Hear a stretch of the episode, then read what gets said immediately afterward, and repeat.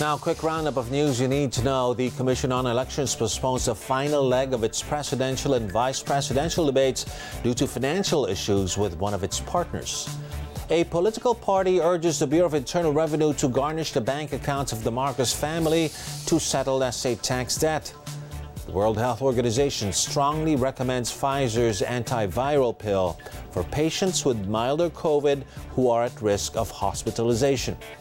And Ukrainian President Volodymyr Zelensky refutes the claim of Russian President Vladimir Putin that Russia has already captured Mariupol.